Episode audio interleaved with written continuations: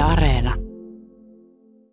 Yhdestä lehtijutusta luin, mainittiin salainen puutarha. Ryhmäpäällikkö Satu Engström. Kyllä tässä sellainen salaisen puutarhan tunnelma on. Nyt ollaan puulajipuiston sisällä. Tässä on erilaisia kuusia meidän ympärillä. Kuvaile vähän, missä me ollaan. Me ollaan ihan tässä kuusi alueen ytimessä, eli, eli tässä on Suomen havupuiden erikoismuotoja kerätty tähän rotupuistoon. Eli tässä kuusessa varsinkin näkee tämän niin kuin monimuotoisuuden, että on, on kääpiökuusta ja on kapea kasvusta mm. kuusta ja on, on leveätä ja korkeata ja se on jännä juttu, kun yleensä ollaan totuttu siihen sellaiseen suomalaisessa maisemassa kuuluu, puhuttiinkin äsken, sahalaita maisema, eli kun kuusi rajaa niin kuin tavallaan sen maiseman, niin sitä ajattelee, että se on semmoista vähän tylsää samanlaista, mutta nyt kun tästä katsoo ympärille, niin kuuset ei todellakaan ole tylsiä. Niin kuin Satu sanoi, niin on monenlaisia, on kapeita, korkeita, niin kuin nuo surukuuset, joita Satu äsken tuossa sanoi. Sitten on tällaisia pöyhkeitä, pörheitä kuusia ja, ja sitten on sellaisia sellaisia ehkä muoto, ty, muoto, hienoja muoto, muoto, muotoisia joulukuusia ja erilaisia vähän niin kuin riippakuusia. Mm, Tämä on ollut joskus täällä varsinainen turistikohde, mutta nykyään täällä ilmeisesti ei niin paljon matkailijoita liiku.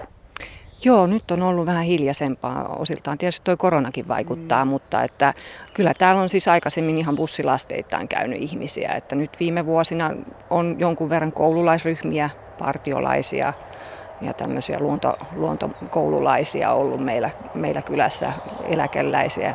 Veteraanejakin kävi tuossa vielä yksi bussillinen joku vuosi sitten, mutta että on hiljentynyt selvästi kyllä.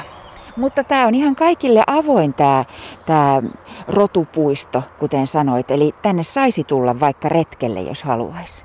Kyllä, joo. Ja tota, meillä on ollut tuossa opastaulut tekeillä tässä jonkun aikaa jo, että on tarkoitus laittaa ne kuntoon. Ja meillä on ollut yksi opinnäytetyöntekijä, joka on meille tehnyt muun muassa nettisivuja ja tämän tyyppistä. Mutta se on jonkun verran kesken se työ vielä, mutta on, on tarkoitus niin nostaa kyllä nostaa esille vielä, vielä enemmän tätä.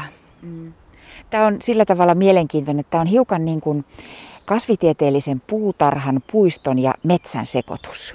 Että ei oikeastaan mitään niistä, mutta kaikkea. Joo, kyllä. Joo, tämä on juuri sitä, että tämä on monille, monille tämmöisille puu, puu tota, tieteilijöille niin semmoinen paikka, mitä mielellään tulee kyllä katsomaan vaikka joka kesä, että mm. on, on kyllä tota, tie, tiedetty ja tunnettu paikka siinä mielessä ainakin asiantuntijoille. Santtu Engström, tämä on hauska paikka siinäkin mielessä, että neljä Suomen presidenttiä on, on, on saanut tänne oman nimikkopuunsa.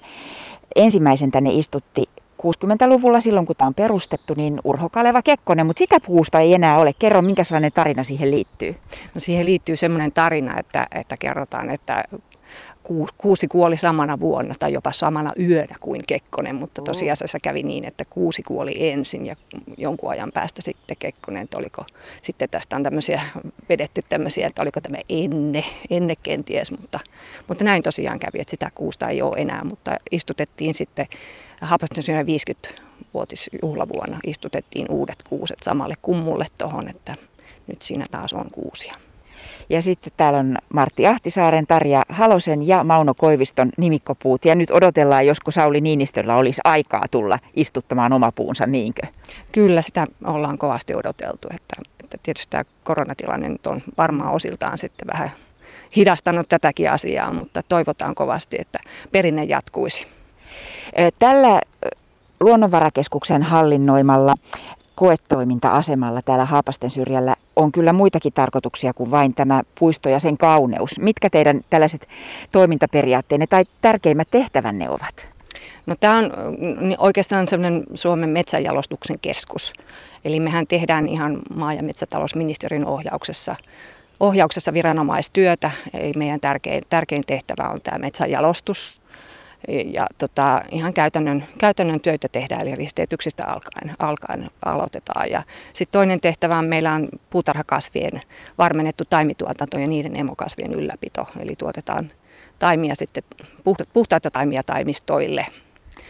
Ja sitten on vielä asiakasrahoitteinen tämmöinen vartetuotanto, eli siemenviljelyksellä tehdään varteet ja siitä sitten lähdetään tuottaa jalostettua siementä, joka sitten taas menee metsän tuottajille ja, ja metsän omistajille ja tota, sieltä sitten tulee se hyöty suoraan, suoraan sitten Suomen metsätaloudelle. No tällä hetkellä sanoit, että ei ole se kaikkein kiireisin aika vuodesta. Milloin se sitten on?